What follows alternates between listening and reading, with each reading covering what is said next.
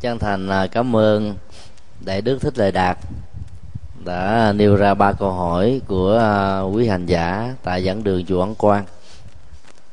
Đối với à, câu hỏi thứ nhất, liên hệ đến màu cờ của phật giáo và ý nghĩa biểu tượng của nó.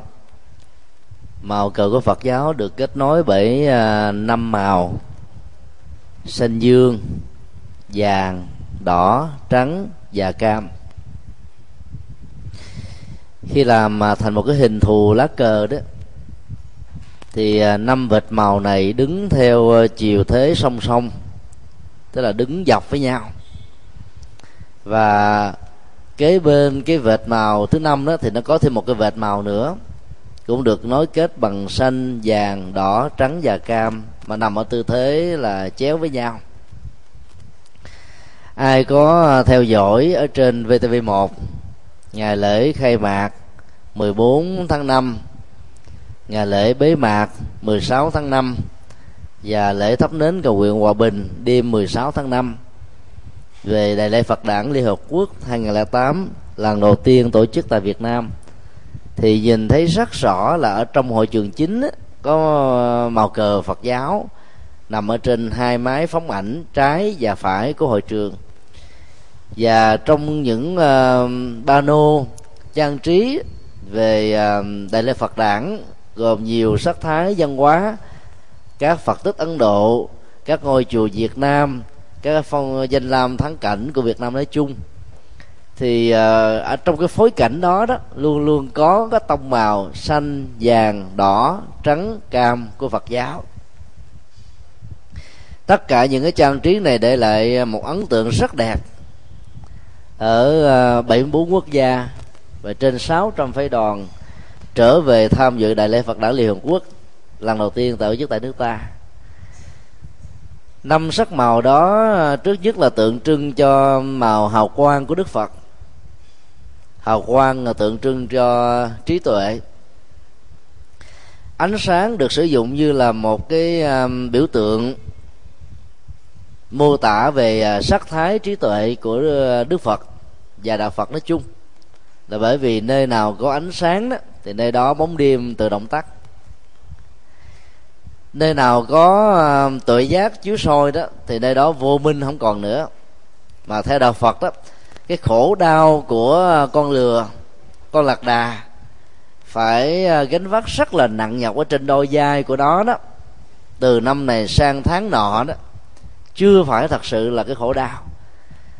Bất cứ một loại chúng sinh nào trong đó có con người và các chủng loại khác không sống với tự giác mà sống ở trong vô minh á thì khổ đau đó nó, nó sẽ kéo dài không chỉ ở kiếp này còn nhiều kiếp về sau nữa.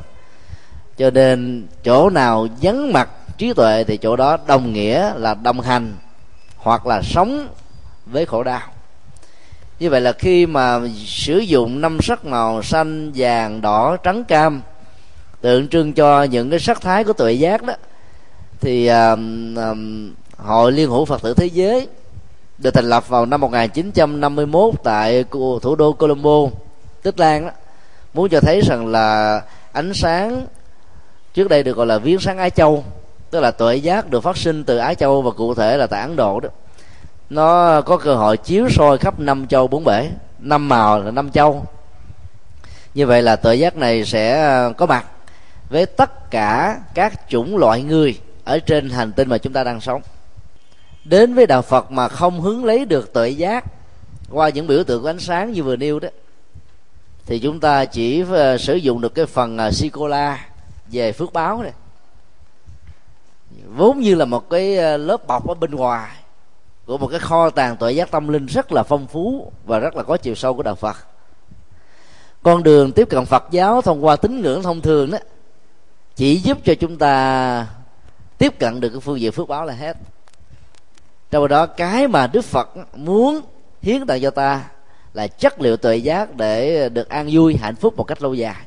Và hoàn toàn không hề bị bất kỳ một tác dụng phụ nào của cảm xúc, của nhận thức, của thói quen, của các phương thức ứng xử giao tế với nhau ở trong à, xã hội loài người cũng tương tự như vậy à, danh hiệu của đức phật a di đà có ba nội dung.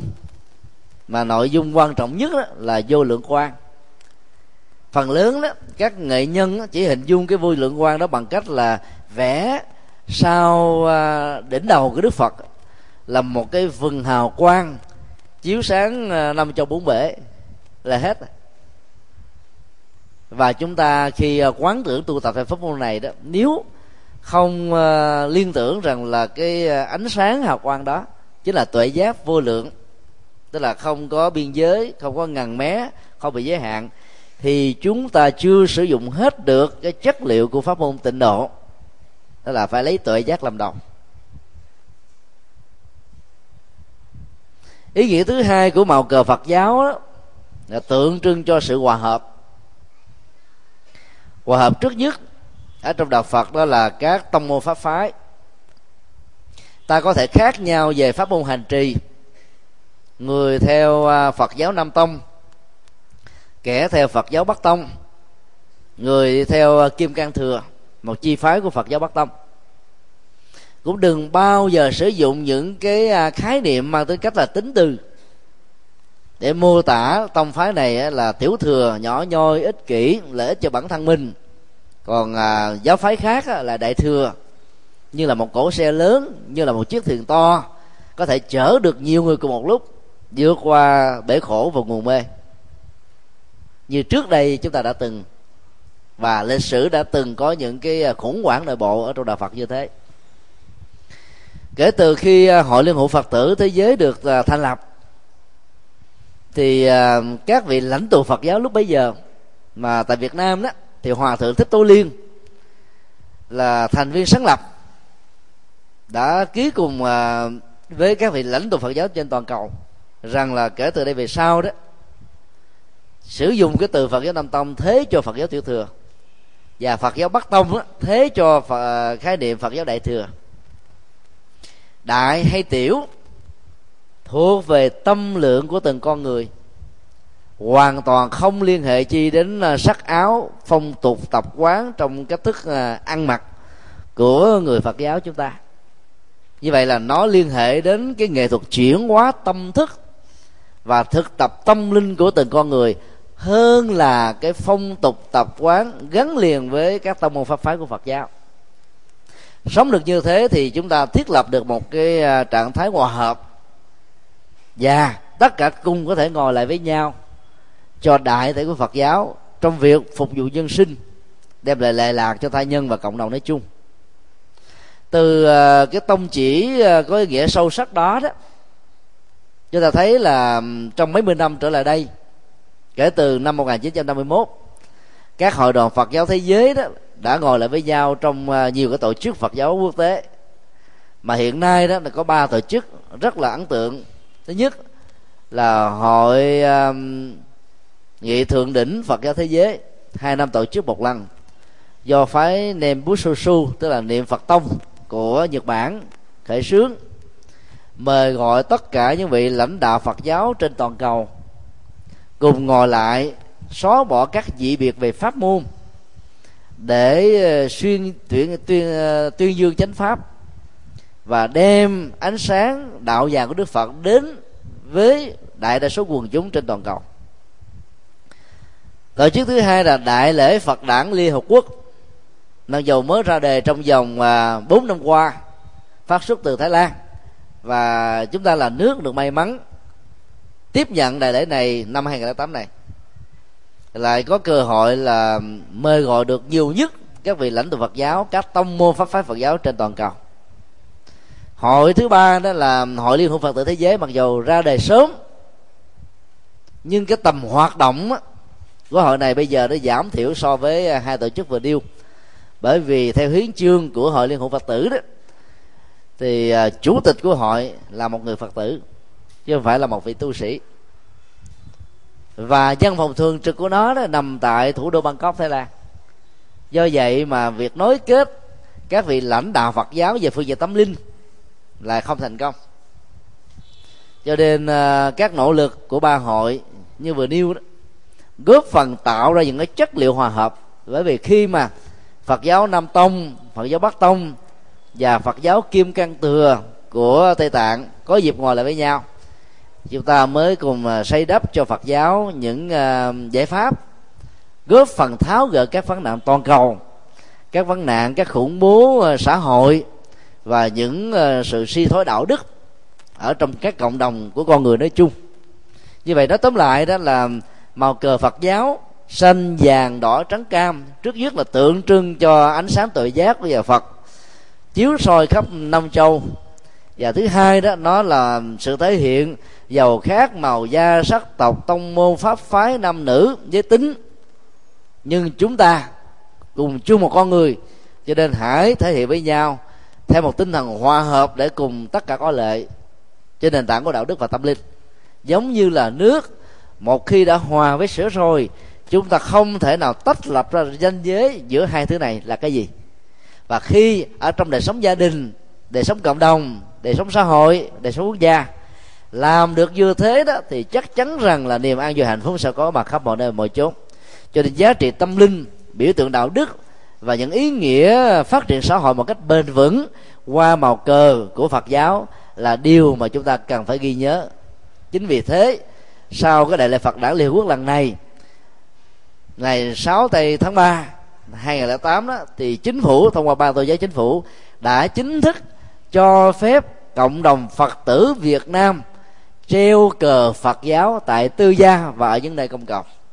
Đây là lần đầu tiên trong mấy mươi năm kể từ ờ, sau năm 1975 do đó đó, năm sau, hiện nay thì quỹ ban tổ chức quốc tế đang tiếp tục nỗ lực vận động chính phủ cho phép tổ chức thêm một lần nữa đại lễ Phật đản Liên Hợp Quốc năm 2009 tại Việt Nam. Là năm ở tại miền Nam của chúng ta. Dù điều đó có thành công hay không, thì điều mà chúng ta phải cảm thấy như là một niềm vinh dự và hạnh phúc khi được treo lá cờ Phật giáo năm sắc màu ở trên cái ngôi nhà của mình, ở những nơi mà mình làm chủ quản để thể hiện tội giác để thể hiện sự hòa hợp để thể hiện sự phát triển một cách bền vững. Và chúng ta cần phải có cái niềm vui khi làm được việc này. Trong suốt mùa Phật đản nếu quý vị để ý thì uh, con đường uh, sư Văn Hạnh mà nơi đó trọng tâm nhất là ngôi chùa ẩn quang như là một tổ đình trung tâm của phật giáo. Các sắc màu của cờ phật giáo được tung bay. Chùa giác ngộ được quỷ di Tanh cả một quãng đường từ sư văn hạnh đến uh, quỷ di dương của sắc màu như thế. Tại thành phố hồ chí minh á, con đường lộng lẫy sắc màu cờ phật giáo nhiều nhất chính là đường phạm văn hai. Nơi mà trên con đường đó có mấy ngôi nhà thờ ấy thế mà sắc cờ phật giáo được dân chéo theo hình chữ Z liên hoàn nhiều nhất và phá kỷ lục nhất ở trên đất nước Việt Nam của chúng ta.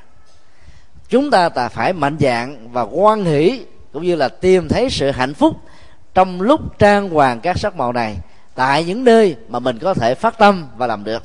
Do đó, từ năm nay trở đi, rất kính mong chư vị phật tử tay truyền tay và thông tin với nhau để sắc màu phật giáo biểu tượng cho trí tuệ và sự hòa hợp được tung bay khắp các bầu trời và ở trên các ngôi nhà tư gia của chúng ta.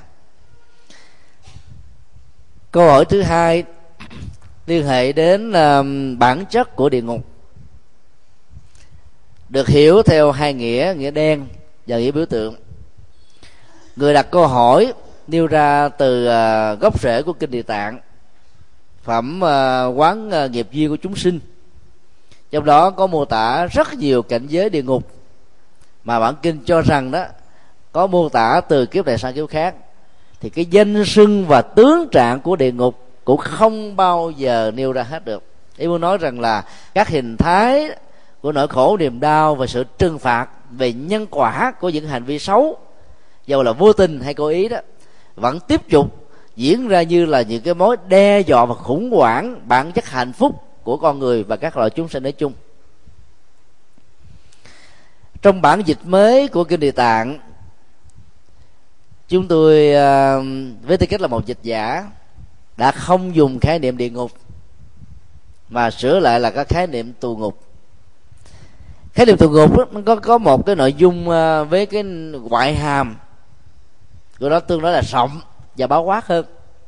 Địa ngục theo nghĩa đen á, là một cái ngục giam nằm dưới lòng đất tức là dưới cái mặt đất nơi mà chúng ta đang sống. Ở trong ờ, chữ Bali và Sanskrit hai thánh ngữ của Phật giáo Nam Tông và Bắc Tông. Thì ý niệm địa ngục cũng được mô tả như vậy. Chúng ta phải hiểu rằng là trong các bản văn đầu tiên hình thành lên loại hình chữ viết tóm tắt các giá trị uh, lề vàng của Đức Phật thì có thể nói đó là kinh tăng chi bộ là bản kinh được uh, tích tập một cách là sớm nhất và nghĩa lý gần với lời Phật dạy được các nhà học giả trên toàn cầu đánh giá là sát sao với những gì Đức Phật dạy nhất thì ở trong cái phẩm uh, nói về các cảnh giới chúng sinh chỉ có mô tả là năm cảnh giới. Chư thiên con người atula ngạ quỷ và súc sinh. Không có đề cập đến ờ, cảnh giới địa ngục hình ảnh và các mô tả về cảnh giới địa ngục đã có trong các à, văn bản của à, bà la môn giáo kinh địa đà. Và có rất nhiều ở trong các tôn giáo nhất thần như là do thái giáo hay là đạo à, lão đạo khổng. Và quan điểm đó, đó đã có mặt ở trong nhân gian ở trên nhiều quốc gia trong rất nhiều cộng đồng trên thế giới từ ngàn xưa. Bản chất của địa ngục đó theo phật giáo đó được sử dụng như là một nghệ thuật để à, giúp cho người ta sợ từ đó lánh ác mà làm lành. Có một cái câu chuyện à, tiêu lâm, nhưng mà ý nghĩa và giá trị à, chuyển hóa của nó cũng khá cao. Có một ngôi chùa cổ, có tôn thờ đức phật rất là quý và một viên xá lợi vị hòa thượng chủ trì đó yêu cầu những vị cư sĩ phật tử phát tâm lập công quả hãy canh chừng cẩn mật là bởi vì à, sự sơ suất có thể làm cho bảo vật tức là viên xá lợi của đức phật có thể bị mất đi. Mặc dầu đã căn dặn kỹ lưỡng như thế, ấy thế mà những vị này vẫn bị lên. Mấy ngày sau sau cái chuyến đi phật sự ở liên tỉnh trở về, hòa thượng vào chánh điện bái viếng phật, thì phát hiện ra cái ngôi bảo tháp tôn thờ viên xá lợi của đức phật mất tiêu à ngài mới báo cho chính quyền địa phương. Người ta đã làm cái công tác loại trừ. Trong suốt cái thời gian đó, bao nhiêu người đến thăm viếng chùa và truy ra được cái lai lịch của những người thăm viếng này. Cho nên công tác loại trừ đó đã khoanh dùng lại chỉ còn có hai, ba người thôi. Triệu tập hai, ba người đó về à, cái khu vực cần thiết để việc điều tra được diễn ra. Người ta đã dùng các cái nghệ thuật nào là thuyết phục nào là hăm dọa, để làm cho những người đó bị tình nghi sợ hãi mà khai báo rằng là họ chính là kẻ đã đánh cắp viên xá lợi của đức phật. Mặc dầu rất là hoài nghi và có nhiều cái lý do để tin rằng một trong ba người đó là thủ phạm. Nhưng không tài nào các vị cảnh sát này có thể lấy được cái lời khai. Vị hòa thượng trụ trì đã được mời đến hòa thượng mới yêu cầu tất cả những người làm công tác à, điều tra tình báo vạn ninh á hãy ra bên ngoài. Hòa thượng gặp mỗi ba người đó mỗi người chỉ có 5 phút thôi. 15 phút sau đó thì mọi người vào. Thì một trong ba người đó mới chỉ rằng là cái viên ngọc xá lợi của đức phật đang để ở một cái khu chợ trời chuẩn bị bán ra nước ngoài với cái giá hàng trăm nghìn đô la. Quý lắm những viên thanh tra này hết sức là ngạc nhiên. Hỏi là hòa thượng có phép màu gì hay không? Chúng tôi nằm ở trong nghề, bằng nhiều cách khác nhau. Ấy thế mà không thể nào lấy được cái lời khai và truy ra được manh mối. Hòa thượng chỉ có 15 phút đã tạo ra cái kết quả truy lùng được thủ phạm. Và thượng nói rất đơn giản như thế này. Tôi chỉ nói với cái người mà tôi hoài nghi nhất là cái thứ phạm đó, rằng là việc đánh cắp viên xá lợi của phật sẽ làm cho anh bị đọa quả ngục đời đời kiếp kiếp. Anh ta sợ quá mà anh ta khai.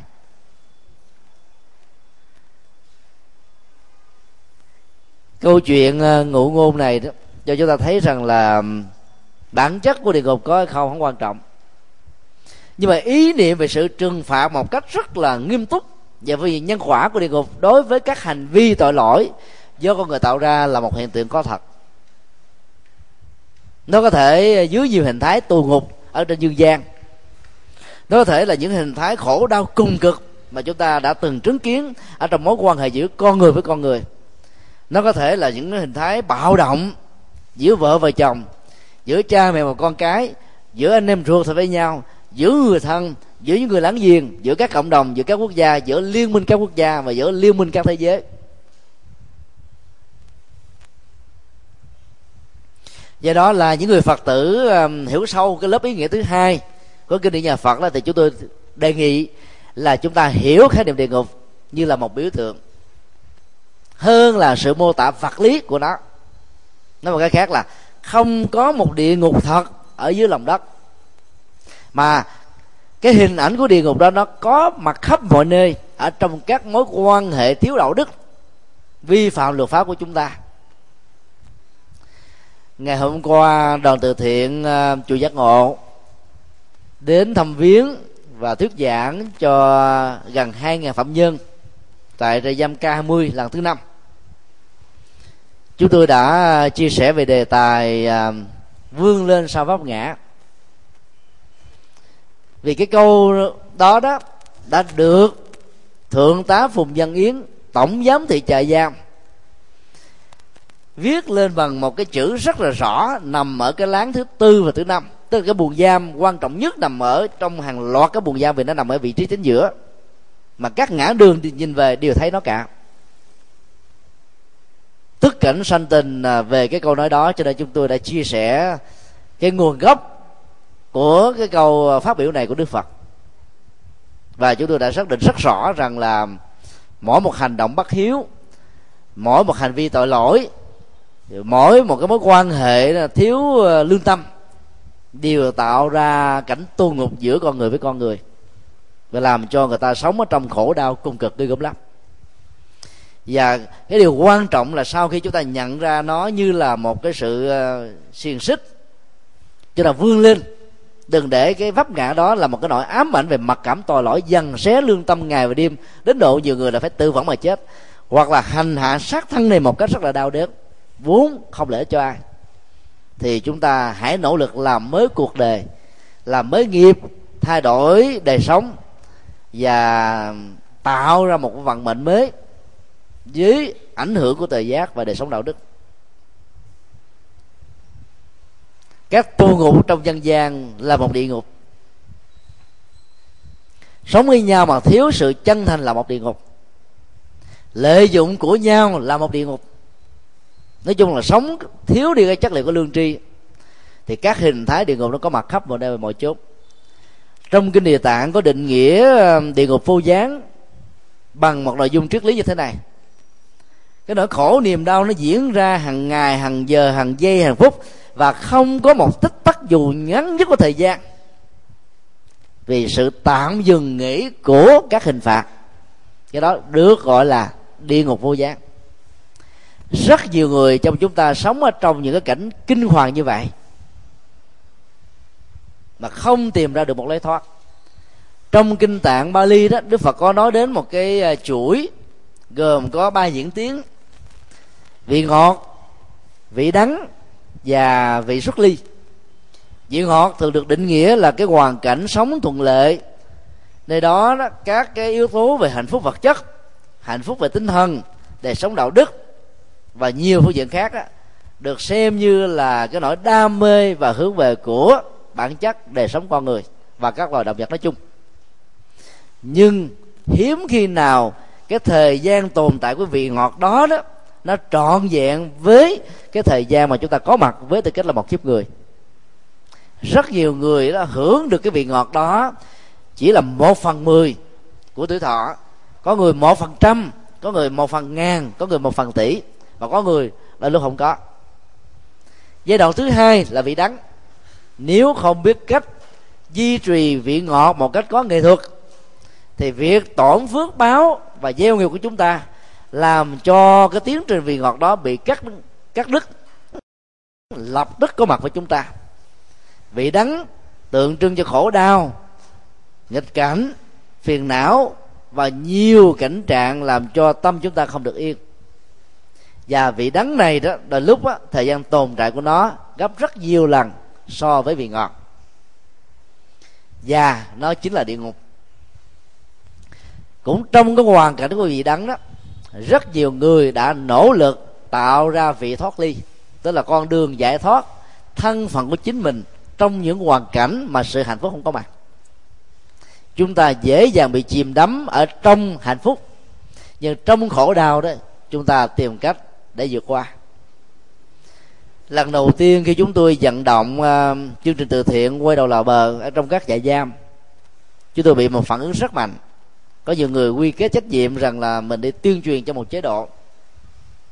Và có nhiều người nói rằng là chúng tôi à, ủng hộ cho thầy để làm các chương trình từ thiện cho những người bất hạnh cơ nhở. Có lý đâu đó để ủng hộ cho những người tạo tội lỗi và khổ đau cho cuộc đời tức là những kẻ tội phạm những người tù tội có nhiều người bất mãn, không hưởng ứng. Và có nhiều người nghĩ rằng là việc đi vào các trại giam như thế là khó có hiệu quả vì đây là dân anh chị trong thế giới giang hồ. Đâu dễ gì mà thay đổi nhân tâm và ý tưởng của họ. Huống hồ là thói quen như là một bản năng. Chúng tôi đã có phải cố gắng hết sức để vượt qua những cái khó khăn vừa nêu. Và kết quả là nó ngược hoàn toàn với những dự đoán của rất nhiều người. Là chương trình đã được người ta hưởng rất mạnh. Thứ hai đó là thuyết giảng tại trại giam đó. Người à, phạm nhân đó, lại lắng nghe một cách chân thành hơn rất nhiều các trung tâm khác. Là bởi vì ở trong nỗi khổ đau cung cực bị à, xã hội kinh khi các phân biệt đối xử và thậm chí người thân nó cảm thấy như là trút đi một gánh nặng ở trên đôi vai của mình. Rồi có nhiều người đó khi có tiền có bạc sống à, xa xí để nuôi những người tình của mình thì tình rất là đẹp rất nên thơ rồi khi mà mình ở tu đó tình các cánh mà bay cho nên á, cái cái cảm nhận về nhân tình thế thái và những cái thăng trầm vinh nhục trong cuộc đời làm cho họ mới hiểu ra được rằng là bản chất hạnh phúc không phải là các phương tiện hưởng thụ của đời sống vật chất mà là làm chủ được nghiệp và hành động của mình. Cho nên trong cái vị đắng khổ đau cùng cực nhất của địa ngục ở trên dương gian rất nhiều người phạm nhân đã quay đầu và mỗi khi đoàn từ thiện vào đến chúng tôi đều phát chuỗi và các hình ảnh phật. Các anh chị em phạm nhân đó, chúng tôi phải dùng cái từ là danh nhau để mà lấy. Mặc dầu chúng tôi đã thông báo rằng là số lượng các chuỗi nhiều hơn là số lượng các phạm nhân có mặt. Nhưng mà người ta vẫn sợ rằng nó không đến phận phận mình. Năm lần mang đến thì năm lần được sự tiếp nhận. Điều đó chứng tỏ rằng là họ đang nỗ lực để thoát ra khỏi cái cảnh địa ngục ở trên dương gian này. Vì tin tưởng rằng là ánh sáng Phật pháp với những sự cải nghiệp sẽ giúp cho họ được ăn xá trong thời gian sớm hơn. Trong chương trình đi thăm viếng ngày hôm qua đó, chúng tôi có mời à, anh Hải là giám đốc của trung tâm nghe nhìn thông tấn xã Việt Nam tại phía Nam và thường trực của đài truyền hình VTV1 ở Hà Nội vào các báo công an, báo phụ nữ và một số báo khác đến để chứng kiến các cái sinh hoạt mà giá trị tâm linh của Phật giáo có thể tháo mở các cái địa ngục trên dương gian này. Họ đã chứng kiến tận mắt những ờ, nỗ lực thể hiện trên gương mặt nụ cười của tất cả những vị phạm nhân. Thượng tá phùng văn yến đã cho những vị đó biết một cái tin rất là vui. Sau bốn lần sinh hoạt với phật giáo thực tập thiền thực tập niệm phật ăn chay một ngày thì các phạm nhân đó đã giảm thiểu cái tình trạng đại bàng đen đại bàng đỏ ở trong trại giam. Và có nhiều việc đó, lao động đó, trước đây đó phải nói bằng những lời rất là luật pháp. Và những sự trừng phạt thì người ta mới làm. Còn đằng này đó chỉ cần hô lên một tiếng là bây giờ người ta phát tâm làm công quả. Anh dùng cái từ là làm công quả cho nên đó là việc mà thay đổi cái gốc rễ nhận thức sai lầm đó, chính là một cái phương tiện để giúp cho rất nhiều người thay đổi được cuộc đời của họ. Do đó đó chúng ta nên hiểu cái cái khái niệm địa ngục đó là những cái trạng thái khổ đau do chính con người bằng tư duy sai lầm bằng hành động sai lầm và bằng những lời nói đó nó đi ngược lại với uh, truyền thống của đạo đức.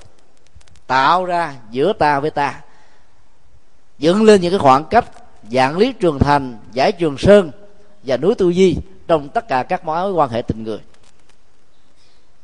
Do đó đó cần phải nỗ lực tu tập Phật pháp, xây dựng ờ, cực lạc trên dương gian này là chúng ta đang tạo ra lạc quốc và trang nghiêm phật độ theo tinh thần của kinh a di đà đức phật đã dạy.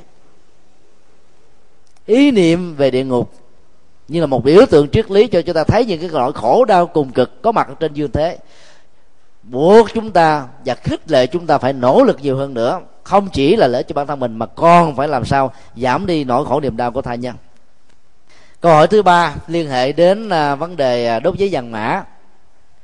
Mà phần lớn người dân Việt Nam giàu có tôn giáo hay không có tôn giáo, thậm chí có rất nhiều người Phật tử, mỗi khi có người thân qua đời, nghe những lời à, khuyến tấn của các công thọ mua giấy vàng mã rất là nhiều. Vì nghĩ rằng là việc rải giấy vàng mã tiền bạc đó, sẽ làm cho người thân của mình dưới âm phủ sống một cái trạng thái no nê cơm no áo ấm.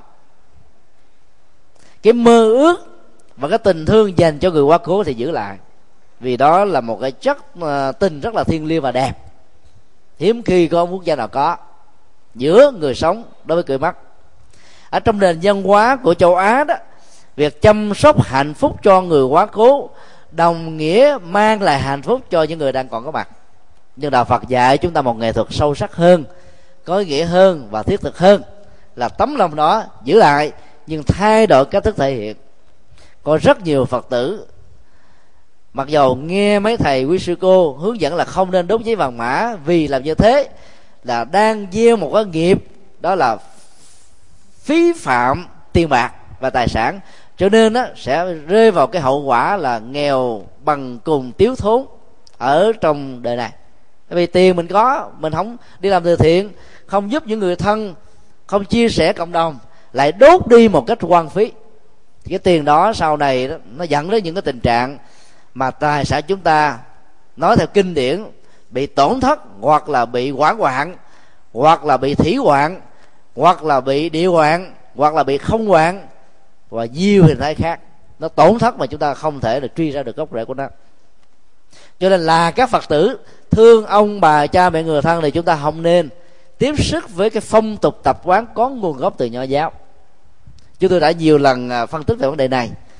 Cái gốc rễ của nó đó nằm ở cái nền văn hóa à, ai cập. Qua các cái công trình kim tự tháp người ta nghĩ rằng là, là nó có hai cảnh giới sống. Dương thế là tạm thời âm là vĩnh cửu. Cho nên các vị vua pha rao trong thời gian tại vị của mình, thay vì chăm sóc cho đàn na bá tính, thì họ các những công trình uy nga tráng lệ đạt kỷ lục quốc gia lúc bấy giờ, để nghĩ rằng là sau khi mình chết, tiếp tục được hưởng vinh hoa phú quý.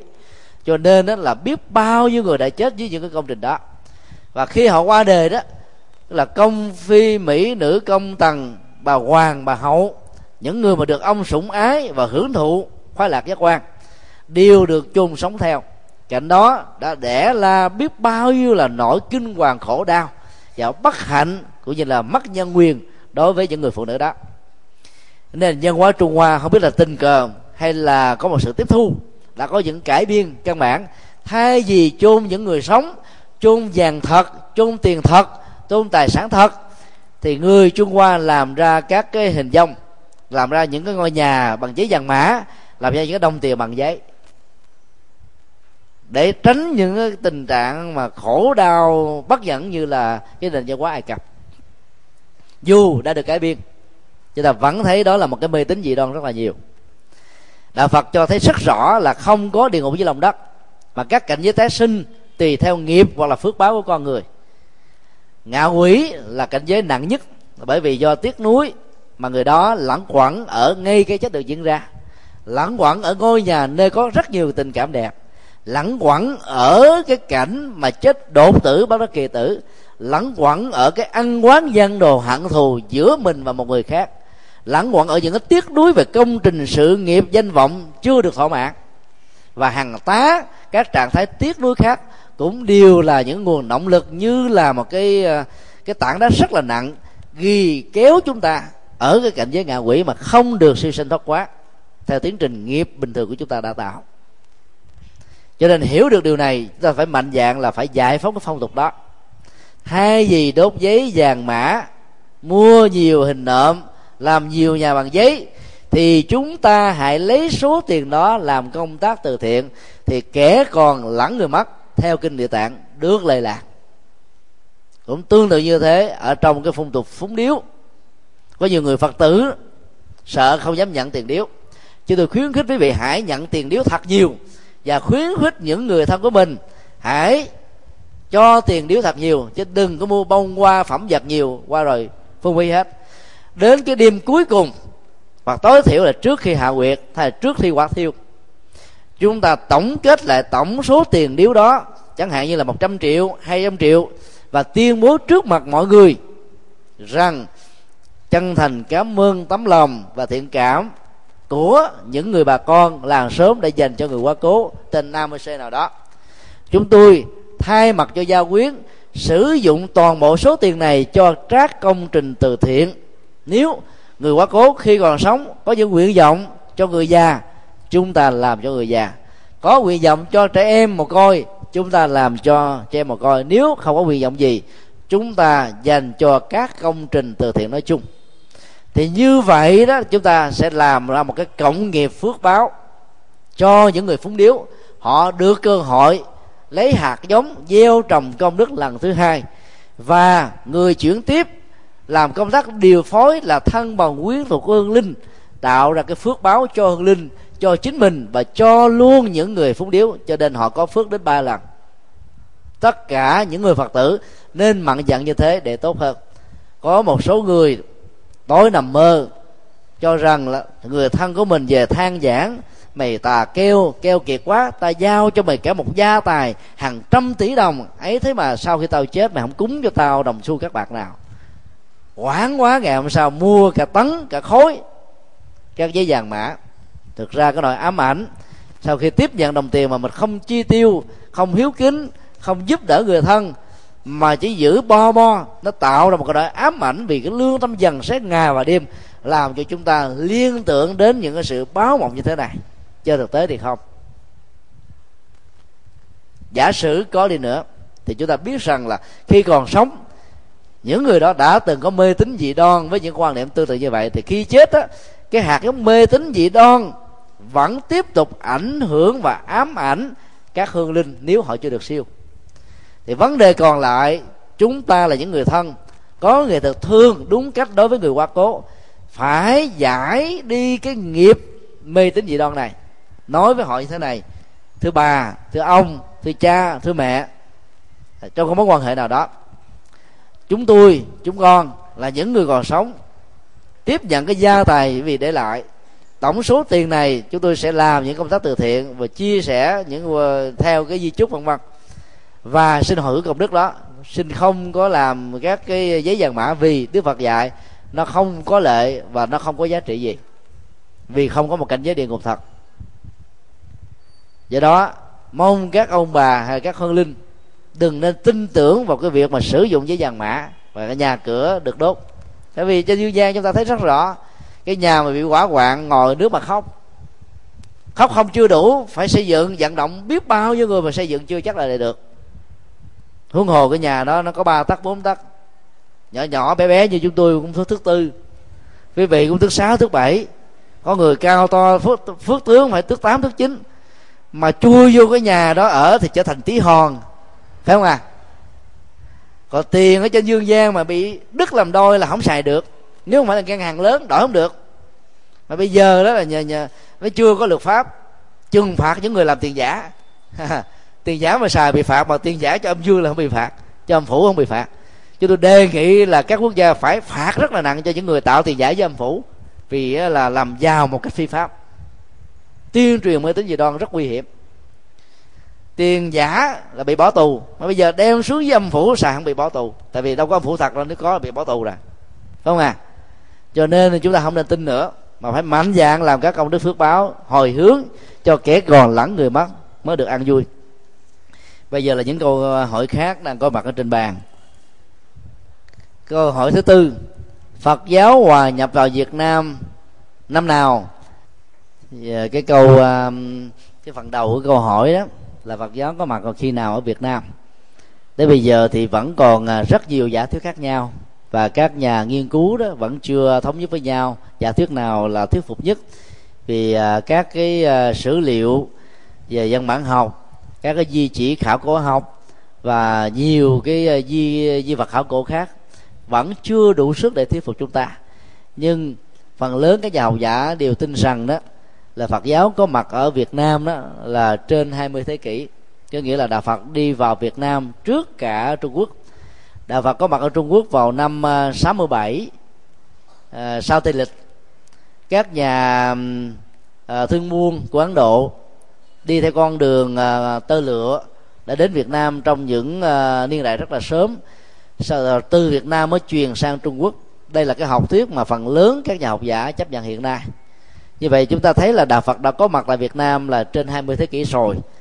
So với các quốc gia khác thì đạo Phật Việt Nam là một trong những đạo Phật có mặt ở trên đất nước này là lâu nhất so với nhiều cộng đồng quốc tế khác có điều đó, cho đến bây giờ thì chúng ta vẫn chưa có được một cái bộ đại tạng kinh hoàn chỉnh bằng tiếng việt nhằm đáp ứng cho sự hiểu biết và hành trì Phật pháp cho người Việt Nam.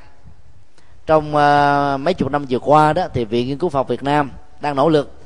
Mà hiện nay đó thì hòa thượng thích trí quảng thì viện chủ ờ, tôi định đăng quang là viện trưởng thì đang uh, phát huy rất là mạnh để cho cái công trình uh, ấn bản đại tạng kinh Việt Nam cùng với giáo sư Lê Mạnh Thác và nhiều vị nhân sĩ trí thức khác làm thế nào trong thời gian ba chục năm nữa chúng ta phải có một cái bộ đại tạng kinh Việt Nam hoàn chỉnh? Các nước Phật giáo như là Lào, Campuchia, Thái Lan và nhiều quốc gia khác đó, Đạo Phật có mặt ở họ đấy. Đôi lúc là muộn hơn chúng ta đến bảy tám thế kỷ mà họ đã có chẳng những là một bộ đại tạng kinh mà còn có nhiều bản dịch khác nhau của đại tạng kinh.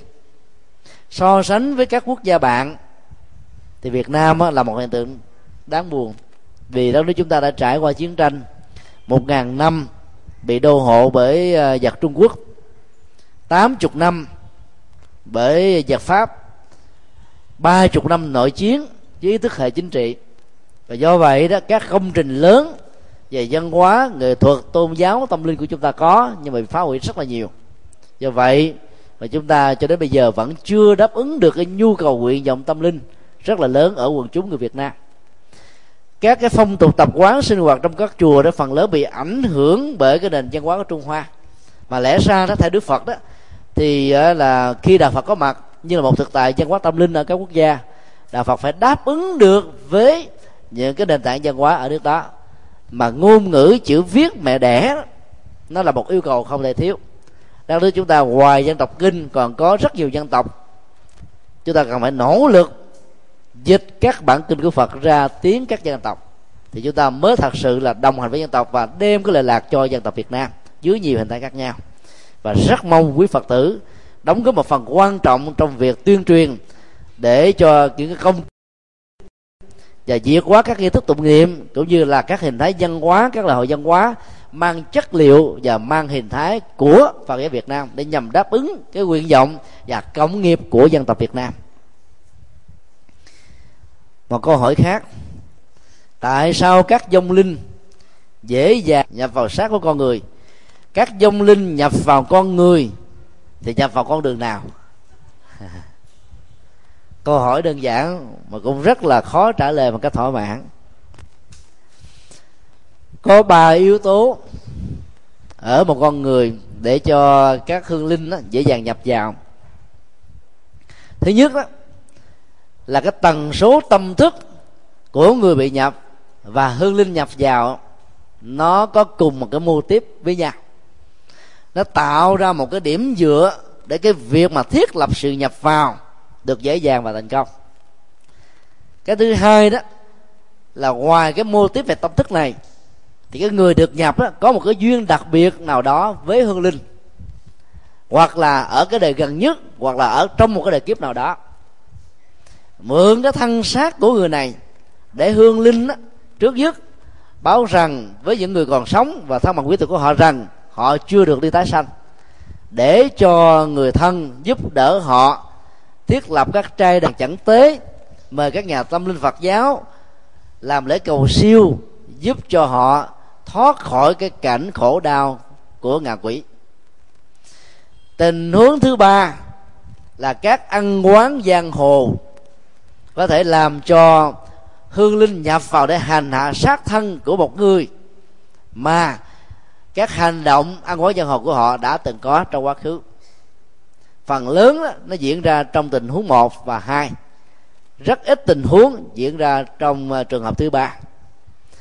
Một tình huống thứ tư đó là sự vay mượn sát của những người mà cái cái tiềm năng và cái năng lực ngoại cảm của họ nó mạnh chỉ cần một sự tập trung nhất định nào đó, thì hương hồn của một hương linh nào đó dễ dàng thiết lập trạng thái tâm để đi vào và nhờ cái người làm công tác trung gian như là một người thông ngôn để chia sẻ những gì mà người hương linh cần, hoặc là gửi gắm đến những cái điều chúc tụng mà phần lớn người ta thường dùng một cái từ rất là trân trọng là như thông điệp, cần thiết cho đời sống bởi vì những hiện tượng đó, đó nó có giá trị trị liệu về đời sống đạo đức rất là cao. Ví dụ các nhà ngoại cảm hoặc là những người mà có năng lực ngoại cảm mà tinh cờ rất là mạnh thì cái việc mà nhập vào như thế nó cũng có thể được diễn ra. Còn đối với cái câu hỏi đó nhập ở chỗ nào thì chúng ta biết rằng là con người đó nó có hai cái à, cái cái cái tổ hợp tổ hợp tâm á bao gồm đất, nước, gió, lửa. Tổ hợp tổ hợp thân á, đất, nước, gió, lửa, còn tổ hợp tâm thì gồm có cảm giác, tri giác, tâm tư và nhận thức. Dĩ nhiên khi trạng thái nhập được diễn ra đó, thì cái tâm thức của cái người bị nhập bị vô hiệu hóa, cũng giống như là bị phủ lên một cái à, cái mền, cái màn và tâm thức đó cũng thấy biết được là có một hương linh đang vào nhưng không nói ra được bằng ngôn ngữ của mình, không biểu tả được bằng ý tưởng của mình, mà tất cả những sự biểu tượng biểu biểu tả là nó thuộc về hư linh nhập vào. Do đó, để xác định hư linh bị nhập thì chúng ta thấy nó có hai hình thái khác biệt. Thứ nhất là ngôn ngữ của cái người đang bị nhập hoàn toàn khác với ngôn ngữ thường do bằng người đó sử dụng. Ví dụ, nếu cái người nhập là một người campuchia, thì cái người bị nhập sẽ nói và sổ toàn bộ tiếng campuchia. Nếu người nhập là một người bị câm thì cái người bị nhập sẽ không nói mà chỉ ra dấu hiệu bằng tay và chân, ngôn ngữ mà những người câm thường sử dụng. Cái đây vài tháng thì à, có một người à, nữ mà mỗi khi đó là chị mang thai đó là chị bị nhập và thai bị phá đến bốn lần mà vẫn không thành công. Thì lần thứ năm đó thì bị nhập đó, thì có người mách bảo đến gặp chúng tôi. Cũng ngay cái giờ à, 6 giờ rưỡi chiều, chúng tôi à, niệm trì những câu thần chú, danh hiệu của đức phật a di đà. Bắt đầu hư linh sổ ra một choàng toàn to là tiếng campuchia. Và chúng tôi hỏi những người thân đó là, ở trong gia tộc á, có ai nói tiếng campuchia không? À, họ nói rằng là không ai biết nói tiếng campuchia cả vì à, chúng tôi nói tiếng việt hương linh nói tiếng campuchia cho nên cái phần mà hướng dẫn tâm linh cho hương linh trút bỏ cái sát thân để mà thoát đi đó không thành công. Chúng tôi yêu cầu là ngày mai tới một lần nữa. Ngày hôm sau đó đến theo yêu cầu chúng tôi là phải dẫn một người thông dịch tiếng campuchia cho chúng tôi nghe. Thì cô đó mới kể lại rằng là cô chỉ mới có 6 tuổi thôi và sống ở cái vùng à, sóc trăng. Và à, lúc mà còn nhỏ đó thì à, cha mẹ campuchia đã dẫn vào trong chùa campuchia.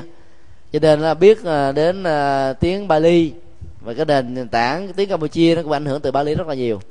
Và chúng tôi hướng dẫn cái cách làm thế nào để buông bỏ sát thân xong rồi. Thì chúng tôi niệm cái câu danh hiệu phật bằng tiếng campuchia. Nam mô bhagavato arahato sama sambuddhasa. Kính lại phật, bậc chánh đẳng chánh giác, bậc giác ngộ viên mãn thì ờ, hương linh này đã niệm theo bằng tiếng campuchia.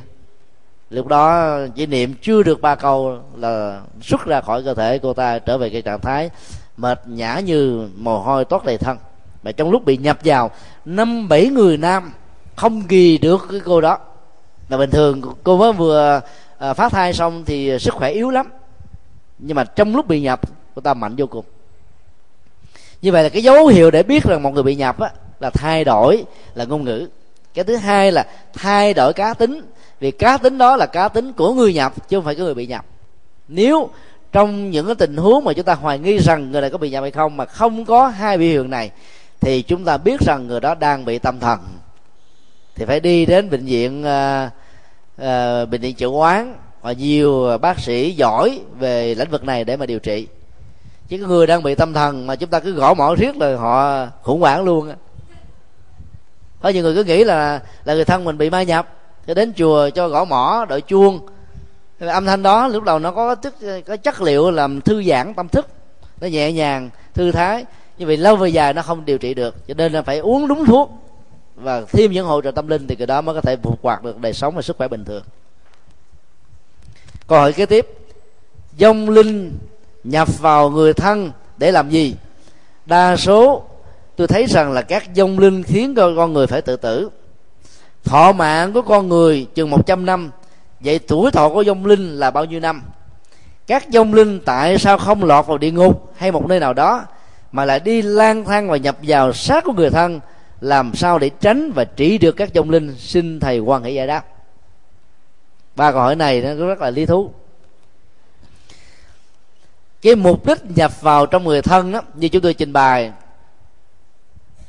là một cái ờ, cách thức để cầu chúng ta giúp đỡ. Vì đó, mỗi khi chúng ta thấy hương linh hiện về, hay là nhập phòng người thân nào đó, đừng nên sợ hãi, mà hãy thương tưởng rằng là người đó đang sống ở trong một cái cảnh giới của ngạ quỷ.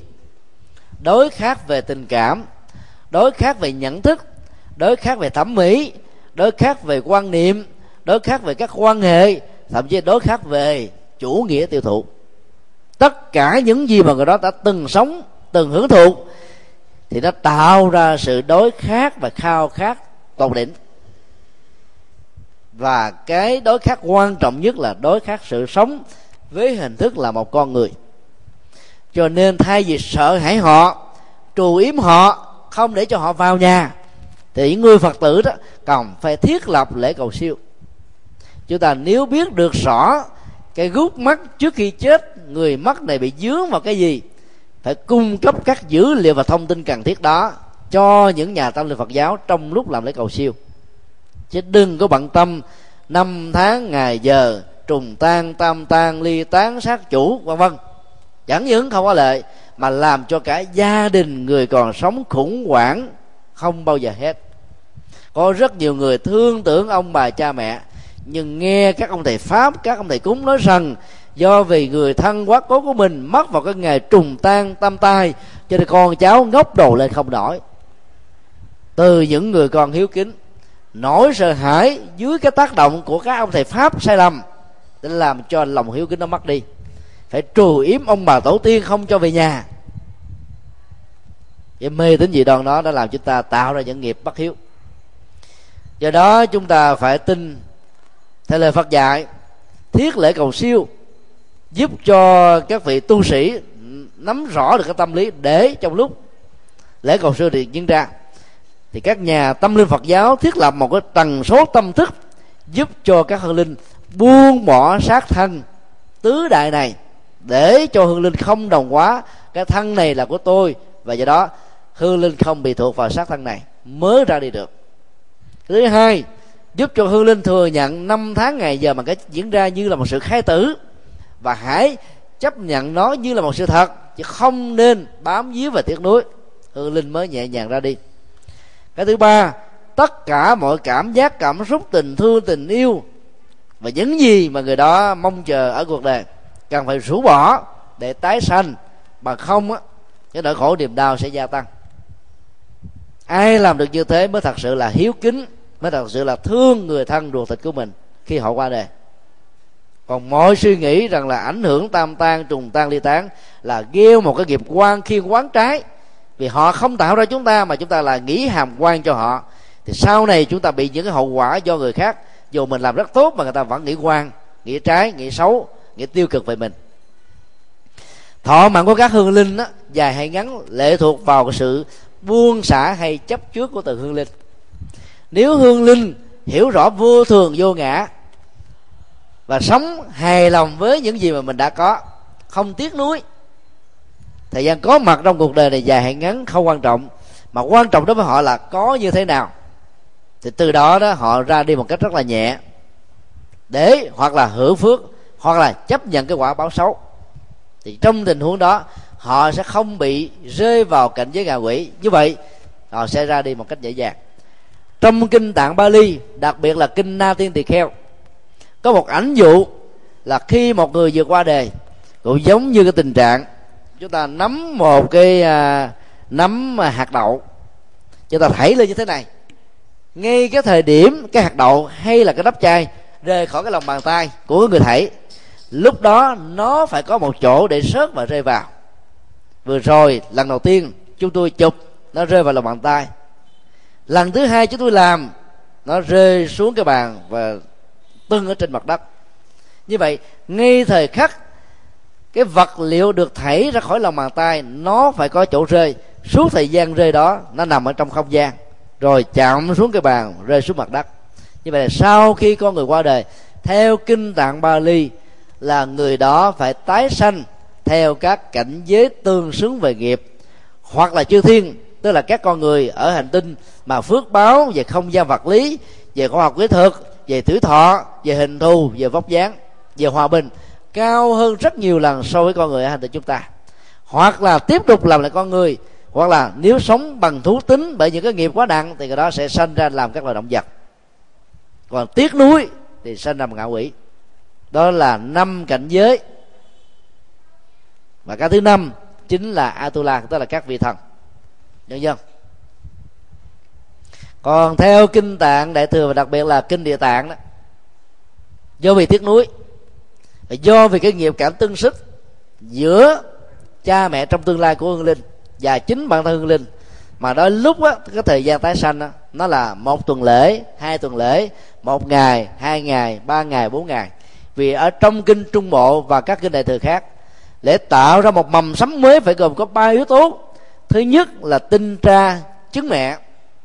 Thứ hai đó là sự giao hợp của tinh tra trứng mẹ trong thời điểm người mẹ có thể thọ thai. Trong điều kiện sức khỏe giữa người cha, người mẹ có thể tạo ra được mầm sống. Và cái thứ ba, phải có một tâm thức vừa thoát ra khỏi thân thể vật lý của một con người vừa qua đời. Ba yếu tố đó hội đủ mầm sống mới được hình thành như là một cái phôi trong bào thai. Chính vì vậy mà các hình thái phá thai dầu chỉ là mấy giờ, mấy ngày, mấy tháng đều là một hình thức giết người.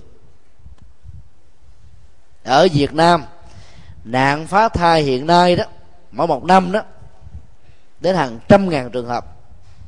Và nó đứng đầu bảng trong hơn 200 quốc gia trên toàn cầu. Trong số đó 65% nạn phá thai thuộc về trẻ em vị thành niên. Đó là một cái điều rất là đáng đau buồn.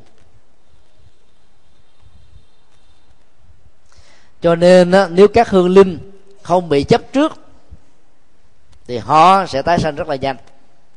Còn chấp trước thì họ tồn tại cảnh giới ngạ quỷ rất là lâu dài. Do vậy, mỗi khi mà chúng ta có cái cảm giác rằng là người thân của mình chưa được siêu, thì phải tổ chức làm lễ cầu siêu một câu hỏi được đặt ra là làm lễ cầu siêu ở chỗ nào thì hiệu quả được cao? Chúng ta tốt nhất là làm lễ cầu siêu ngay địa điểm cái chết được diễn ra. Còn nếu không thuận lợi thì chúng ta tổ chức lễ cầu siêu ở ngôi chùa. Đừng nên làm ở ngôi nhà của mình. Bởi vì nhà là một nơi mà biết bao nhiêu tình cảm thân thương giữa vợ và chồng, giữa cha mẹ và con cái. Có mặt, chứng kiến, nhìn thấy thì tất cả kỷ niệm đẹp đó nó trỗi dậy như là một thước phim. Chúng ta khi mà chia tay với một người thân đi nước ngoài thôi, cả hai bên rưng rưng dòng lệ ở trên đôi má. Bùi người nuối tiếc mà không có thể mạnh dạn để mà đi. Trong cảnh giới tái sanh, giữa âm và dương, giữa cảnh giới của con người hiện tại và một cảnh giới tái sanh mà mình chưa biết nó đi về đâu cái trạng thái mà tiếc nuối và rai trước đó nó còn gấp bội. Cho nên chúng ta phải hỗ trợ hết mình. Lúc đó đừng có khóc mà nói như thế này, anh ơi, anh chết rồi, để mẹ con của em sống với ai? Họ nghe rầu suối ruột là không đi nổi. Ba ơi, ba chết rồi, mẹ con sống với ai? Người cha, người chồng có trách nhiệm là đi không nổi. Bà ơi bà đi rồi, cháu ở với ai? Lại càng đi không nổi. Chúng ta phải à, tâm sự như thế này. Thưa cha thưa mẹ thưa bà thưa ông, chúng con, chúng tôi sẽ làm cho đời sống của gia đình này ngày càng thịnh vượng hơn. Tất cả những gì mà ông bà hay anh chị hay cha mẹ đã tạo dựng cho cái gia tộc này chúng tôi sẽ phát triển đó. Chúng tôi sẽ gây dựng và tự đứng lên bằng sức lao động, bằng mồ hôi để tạo ra cái niềm hạnh phúc để cho anh, để cho vợ, để cho chồng, để cho cha, cho mẹ, ông bà hãy vững tâm phải làm sao truyền cái chất liệu an tâm cho người quá cố thì người quá cố mới ra đi được. Chứ lúc đó mà than khóc khóc thuê, khóc mướn như phong tục của miền bắc, là tai hại vô cùng, tiền mất, tật mang. Mà cái hậu quả là người thân của mình tồn tại dài dài ở dưới cảnh giới của ngạ quỷ. Cho nên, muốn rút ngắn cái thời gian tồn tại với cảnh giới ngạ quỷ, thì người thân phải hợp tác với quý thầy, quý sư cô trong các lễ cầu siêu. Phải cung cấp các thông tin, cái bối cảnh, cái chết diễn ra như thế nào cái dướng mắt của người đó khi còn sống ra làm sao? Các bế tắc gút mắt giữa người đó với những người thân như thế nào? Thì lễ cầu siêu mới thật sự có kết quả. Còn đối với trường hợp tại sao các hương linh à, không à, rơi về địa ngục mà lang thang thế này thế kia hay nhằm vào thân xác con người, thì chúng tôi đã nói rồi. Địa ngục là vốn không có. Các hương linh có thể tồn tại ở cái nơi chết. Nếu ví dụ họ đi vượt biên, chết trên biển họ ờ, vắng vơ trên biển các nạn nhân chết, sập cầu cần thơ có thể chết vẫn vơ trên sông nước. Hoặc là nê cái cầu. Rồi những người bị tai nạn giao thông có thể đứng ở tại chỗ đó. Rất nhiều tạp chí của mỹ đưa ra những cái sự kiện có thật. Một cái đoạn đường mà rất nhiều người chết, mặc dầu nó không bị khúc khủy quanh con một ông công ờ, cảnh sát giao thông, ông bị chết chỗ đó. Nhưng mà ông tiếc nuối, cho nên, có khoảng chừng sáu bảy giờ chiều tôi đi ngang cái khu vực đó thì thấy một anh cảnh sát, anh quát, anh thổi. Và hai mẹ con của người việt nam này kể lại chúng tôi nghe đó. Là nhìn vào cái kiến hậu thì thấy là ông cảnh sát đứng đàng hoàng. Khi dừng lại không thấy đâu hết. Và người mẹ hỏi đứa con là con có thấy một ông cảnh sát đây không? Con thấy dưới xe hay không? Đứa con nói con cũng thấy, con cũng nghe tiếng còi đàng hoàng. Sau đó họ đi. Vài ngày sau đấy, có nhiều người cũng thấy. Dừng lại, thì họ vẫn cho một cái tích kép tức là một cái giấy phạt cầm về thì không thấy đâu hết. Không có chữ nghĩa gì. Lúc mà tiếp nhận cái giấy phạt đó là thấy là có cái lệnh phạt về tức là một tờ giấy trắng. Thì các hư linh này khi chết á, họ vẫn còn trung thành với cái nhiệm vụ của mình. Họ tiếc nuối và họ không chấp nhận cái chết diễn ra. Cho nên á, họ vẫn ảo tưởng ở trong tâm thức của mình là mình vẫn là một anh cảnh sát giao thông vẫn có một cái chức năng phạt những người vi phạm luật giao thông, chạy quá tốc độ hay là chạy sai, chạy lấn đường, vân vân. Những tình trạng như thế đã được rất nhiều tờ báo ở hoa kỳ đưa tin. Hoặc là những cái nơi mà tai nạn giao thông diễn ra một lần, người ta phải làm những cái bàn thờ nhỏ ở vệ đường.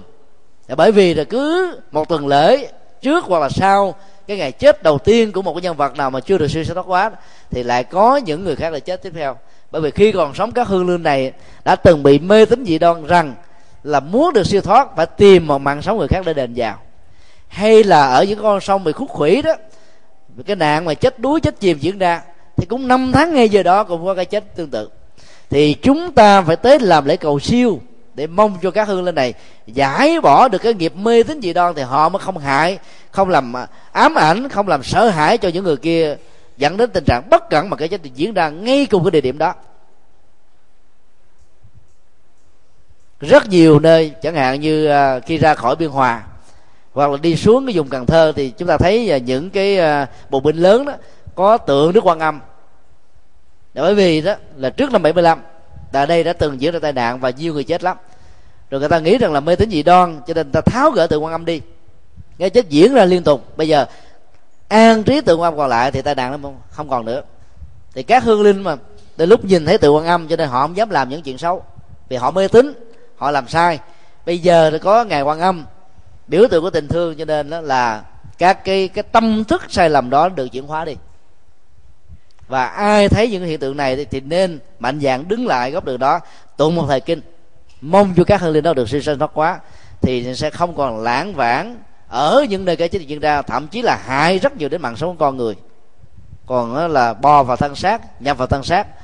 Như những điều mà chúng tôi trình bày, đó là cái chuyện bất đắc dĩ mà chúng ta cũng cần phải hỗ trợ. Chắc là một câu hỏi cuối cùng, còn nhiều câu quá.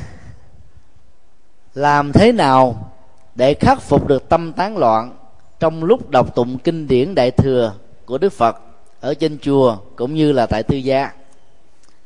Trước nhất tâm tán loạn là một phản ứng. Mà bình thường á, chúng ta vẫn có nhưng chúng ta không chú ý chúng ta ngỡ rằng nó không.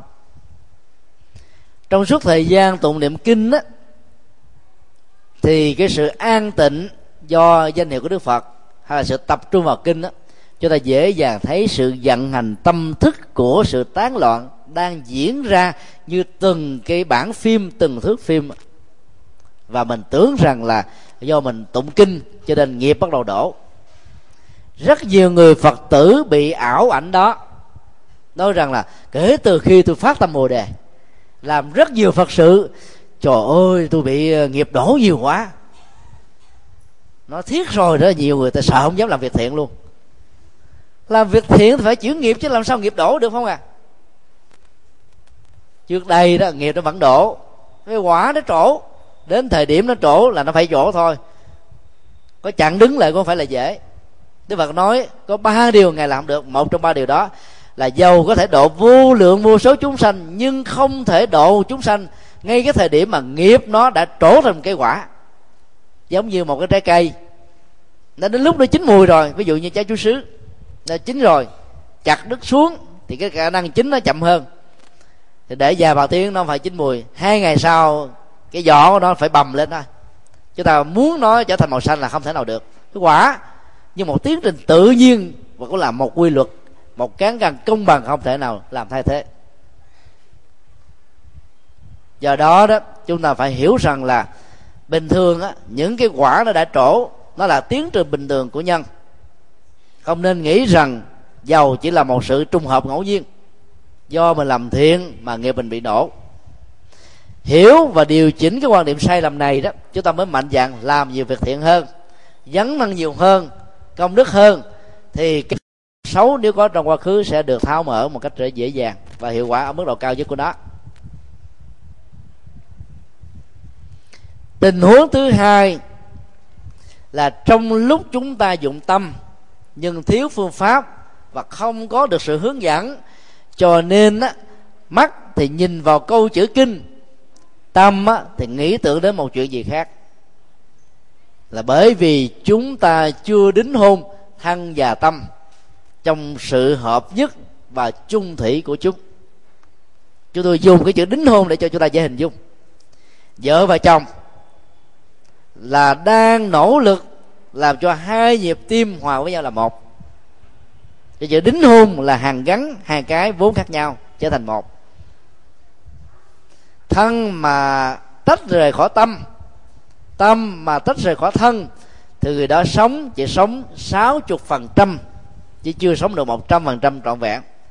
Các nỗi khổ niềm đau theo định nghĩa kinh điển nhà phật là do vì chúng ta để cho chúng bị ly dị. Có rất nhiều người đang có mặt ở ngôi nhà mà tâm đang du hành ở một thế giới xa xôi. Ở ấn độ, ở trung quốc, ở hoa kỳ ở công xưởng, ở cái chợ, ở những cái nơi bán nữ trang, ở những nơi ham vui, ở những nơi nhộn nhịp, vân vân. Như vậy là tâm đang du hành và đang ly dị cái thân của chúng ta.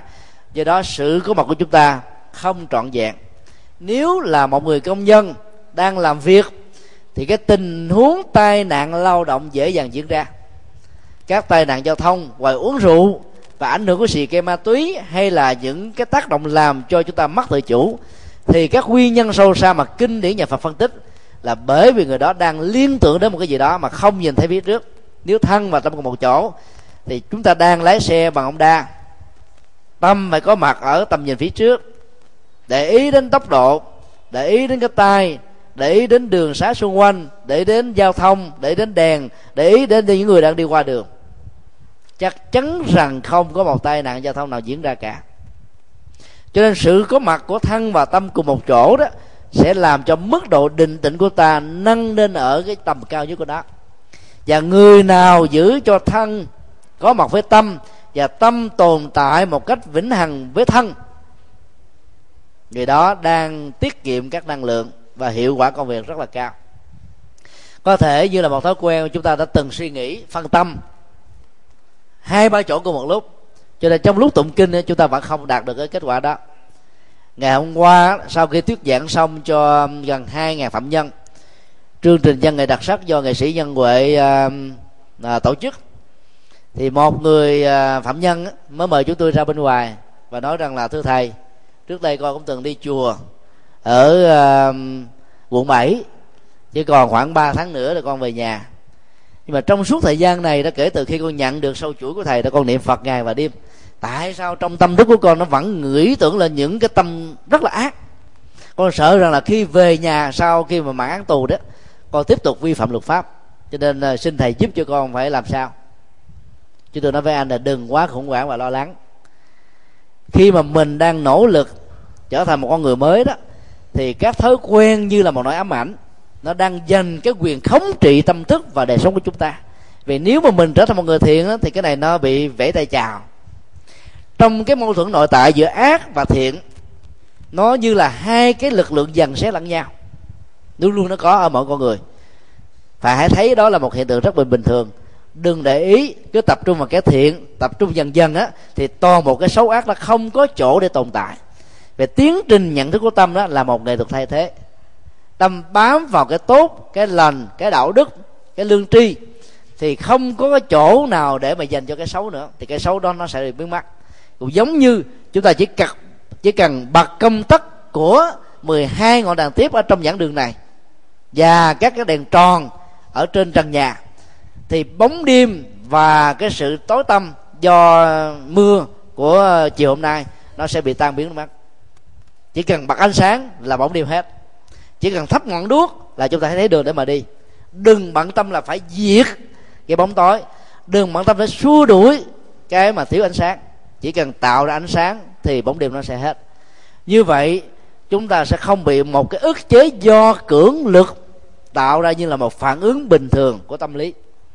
Cho nên ở trong kinh viên giác có dạy chúng ta một triết lý như thế này.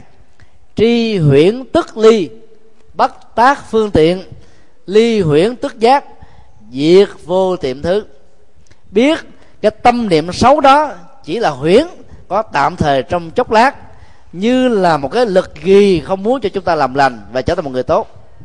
Thì cái tâm niệm quyển hoặc đó nó sẽ tan biến, mà không cần phải tạo bất kỳ một điều kiện nào, một nỗ lực nào, một cái gắn tâm nào. Bắt tác phương tiện là vậy. Diệt vô tiệm thứ cũng không cần phải theo thứ tự trước và sau nghĩa là không để ý đến nó thì nó mất cỡ, nó biến mất. Hồi nào không hay. Còn cố ý quên nó đi, giết rồi nó đi, nó sẽ ám ảnh và nó tồn tại trong tâm chúng ta. Quý vị cứ thử hình dung. Mình đang ghét, đang thù, đang giận, đang hờn, đang ghen một người nào đó, mình muốn quên người đó thì người đó nó càng hiển hiện lên gấp trăm ngàn lần trong đầu của mình. Đến độ mình cũng không được, phải không à tăng sông máu, người đứt đứt mạch máu, tai biến luôn nữa cho nên chỉ cần không để ý là hết. Do đó, hãy thực tập tiếp tục cái thiện nếu chúng ta hình dung cái tâm thức a la gia như là một cái kho tàng, trong đó nó có ba loại hạt giống. Hạt giống thiện, hạt giống bất thiện và hạt giống trung tính tâm mình tư duy về cái thiện thì hạt giống thiện nó tăng trưởng. Thì lúc đó nó bầu không gian, thí dụ một trăm phần trăm này, trước đây nó chỉ có năm phần trăm cái thiện, cứ suy nghĩ, cứ làm lành, cứ nghĩ đến thiện thì năm trăm phần trăm đó nó được giãn nở thành một trăm phần trăm. Thì năm chục phần trăm của cái tiêu thực và bất thiện nó sẽ không còn chỗ để tồn tại. Là nó được chuyển hóa thôi. Lực bù trừ của tâm thức là như vậy. Cho nên à, chúng ta chỉ cần để ý đến lời kinh một cách hết sức là sâu sắc. Đừng tụng kinh bằng phước báo. Đừng cầu kinh bằng cầu nguyện. Mà tụng kinh để hiểu và hành trì lời Phật dạy. Thì mức độ tập trung sẽ làm cho chúng ta cảm thấy hứng thú khi hiểu được ý nghĩa sâu sắc ở trong từng lời kinh. Lớp ý nghĩa thứ nhất lớp ý nghĩa biểu tượng lớp ý nghĩa triết lý. Nếu tâm chúng ta duyên vào cả ba lớp ý nghĩa vừa nghĩa đen vừa biểu tượng vừa triết lý thì còn không gian đâu để tâm mình liên tưởng đến những chuyện loạn động khác. Thì tự động nó sẽ hết thôi. Cho nên đến lúc tụng kinh thì chúng ta phải khóa tất cả những công việc khác lại một chỗ. Những người đang thiếu nợ đó, khó tập trung được lắm. Nợ rồi các con nợ nó tới đập nhà phát cửa. Hăm dọa. Rồi là thuê người hành hung. Lúc là chúng ta tá hỏa tâm tình, khủng hoảng người gớm lắm. Và nhiều cái sức ép của đời sống kinh tế vật chất, nhiều cái bế tắc trong các mối quan hệ của con người cũng có thể tạo ra một cái áp lực tương tự như vậy. Hiểu được điều đó chỉ lúc tụng kinh khóa lại tất cả các thứ. Lúc đó chúng ta chỉ còn nhớ ba thứ. Phật là đối tượng, pháp là nội dung chúng ta cần hiểu và minh là hành giả đang thực tập tâm linh. Chỉ có ba cái này tồn tại và tất cả mọi thứ xung quanh không có tồn tại nữa. Nãy giờ quý vị có nghe tiếng xe ở ngoài đường không? Lý do tại sao? Thì đang tập trung nghe giảng. Tiếng xe ở đường sư vạn hạnh vẫn diễn ra hàng giây, hàng phút. Cứ mỗi một giây như vậy, có ba, bốn chiếc xe chạy qua. Đến lúc đó, đến cả hai chục chiếc diễn ra cùng một lúc vì tập trung cho nên chúng ta không nghe. Nếu như chúng ta không say mê nghe lời thuyết giảng, chúng ta nghe liền. Ở trong kinh nói là tiếng ồn là cây gai của thiền định, mà thiền định là trạng thái tâm an tĩnh. Như vậy, tiếng ồn là cây gai là kẻ thù của an tĩnh. Do vì chúng ta để ý đến nó. Không để ý thì chúng ta không bị nó ảnh hưởng. Để ý, nó trở thành một nỗi ám ảnh. Do vậy, chúng tôi đề nghị là khi tụng kinh, nhớ ba thứ. Nhớ phật nhớ lời kinh với nội dung và nhớ rằng mình đang là một hành giả đang hành trì. Nhưng bằng không á suốt cả mấy chục phút ngồi tốn công vô ích ngoài cái phước báo nho nhỏ mà thôi. Thì với sự chia sẻ câu hỏi à, cuối cùng về à, tâm loạn động và cách thế nào để à, chuyển hóa nó trong lúc tụng kinh chúng tôi xin à, khép lại cái chương trình vấn đáp Phật học hàng tháng tại dẫn đường chùa Ấn Quang.